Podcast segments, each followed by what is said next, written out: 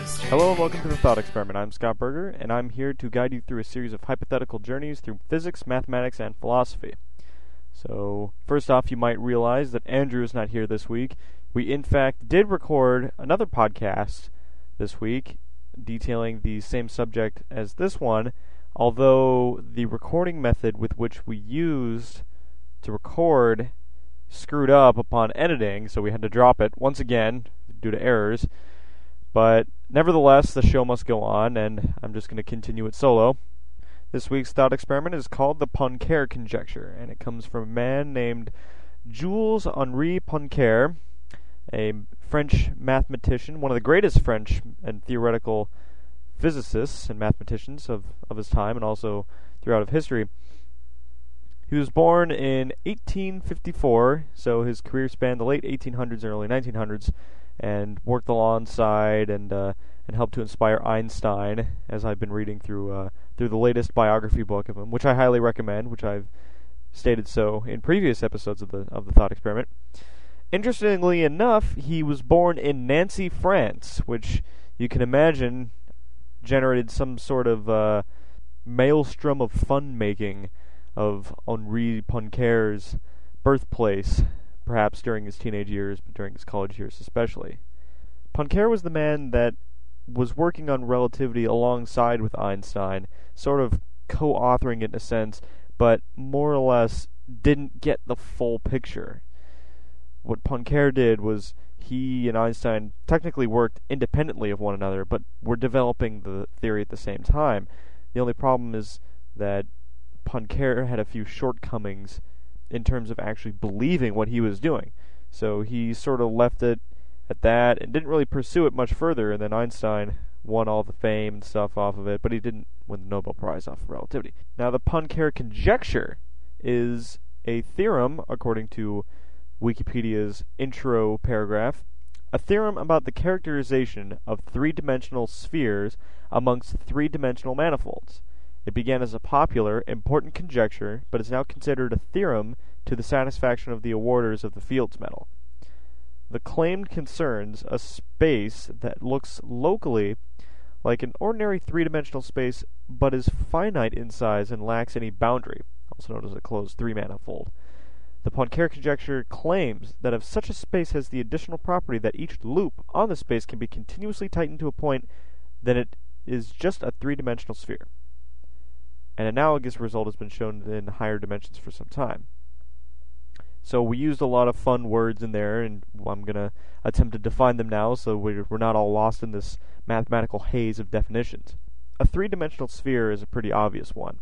If we have the Earth, for example, we know it's a three-dimensional sphere because I can travel forward, backwards, left and right, or up and down. I can travel longitude, latitude, or change in elevation.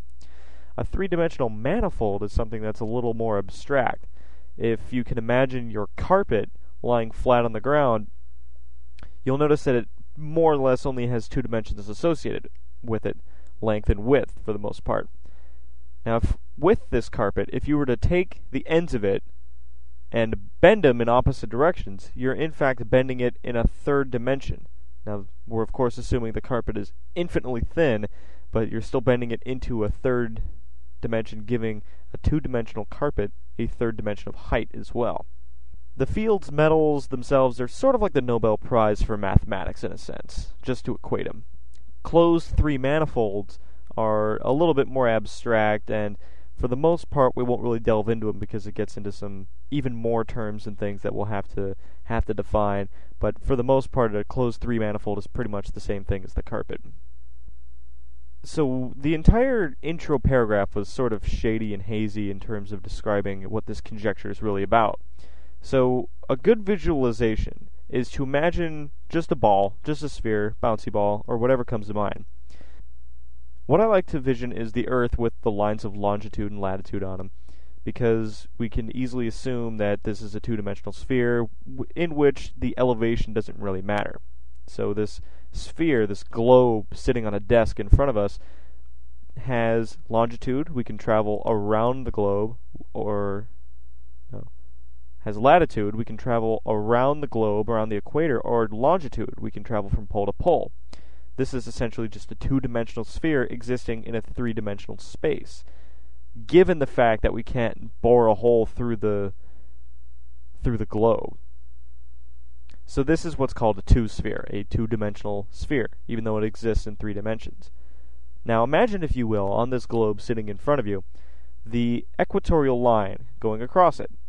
So if this equatorial line were to sprout legs and leap up from the borders of the Earth, assuming elevation isn't really important here, but nonetheless uh, detached itself from the Earth somehow.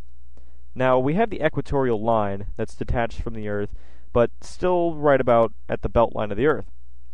If we hold, if we take a big nail and just nail that sucker directly into Ecuador, and we take the other side of the loop and pull it up a little bit closer to the North Pole, so the other side of the equator, the equatorial line, is up somewhere near Siberia or Russia.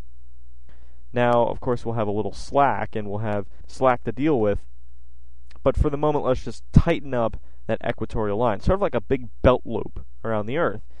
So we have the buckle on the front end where Ecuador is, and we're just tightening up all the loose stuff from the other side.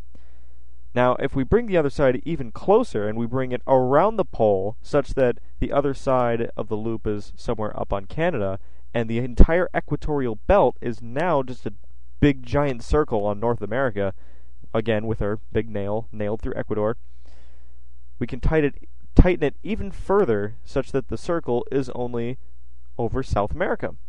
And even so, we can tighten it even further until the equatorial line shrinks and shrinks and shrinks all the way down to a point. So that's great.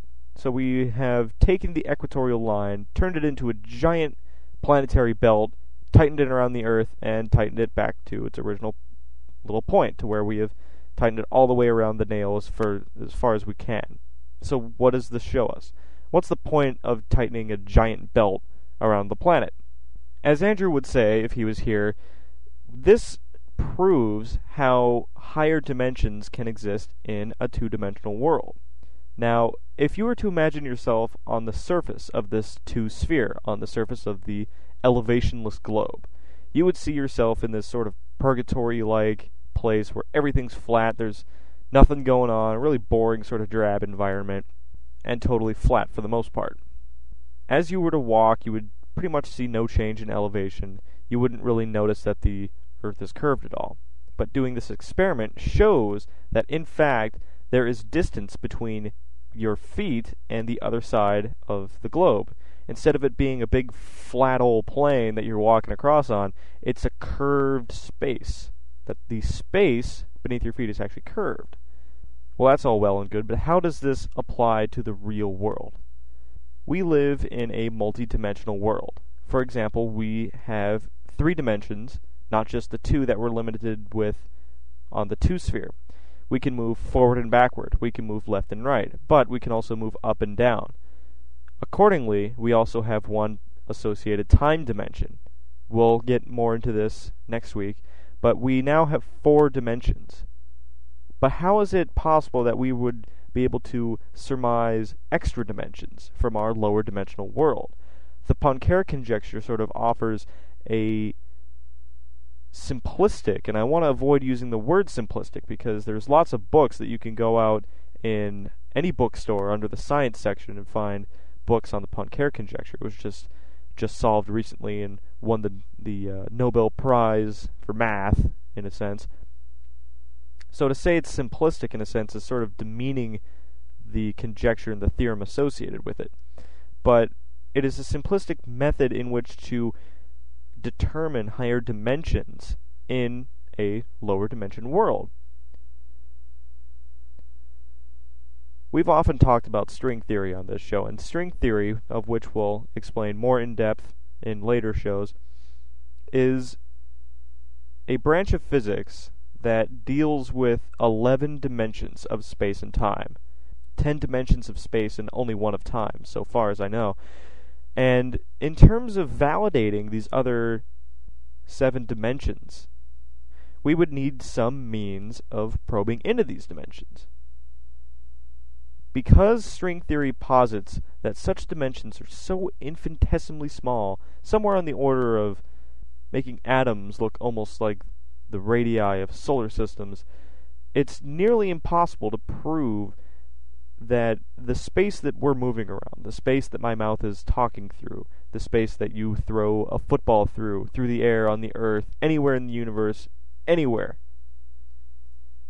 that that space has little itty bitty tiny curved points in it to which we're also traveling through. But one way to show this would be through a Poincare conjecture ish sort of fashion, where we take some sort of experiment in a two sphere, or in our case, a four sphere, we could say, with our four dimensions, and try to posit the extra dimensions out of them by teasing them out through means of probing in ways that we didn't really expect to find to be a typical way to probe them. At the moment, string theory is just short of being proved, although it has very poor mathematical construction behind it and also very poor mathematical validity to it. The boundless prospects of the theory keep people working on it nonetheless. Answers to questions like what came before the Big Bang, or how to reconcile general relativity with quantum mechanics. Questions that are just pulling at the edges of the hairs of physicists right now could easily be solved by such string theory.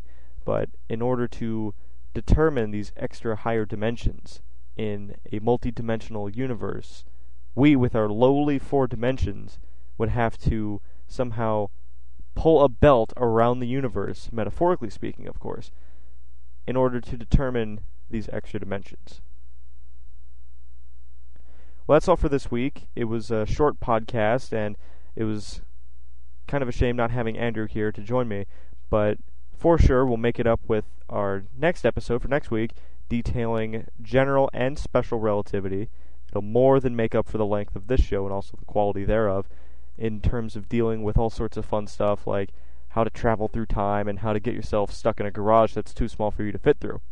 But that's all for this week, and thank you. They want to stop the rock to wind a string around, but everybody wants rock.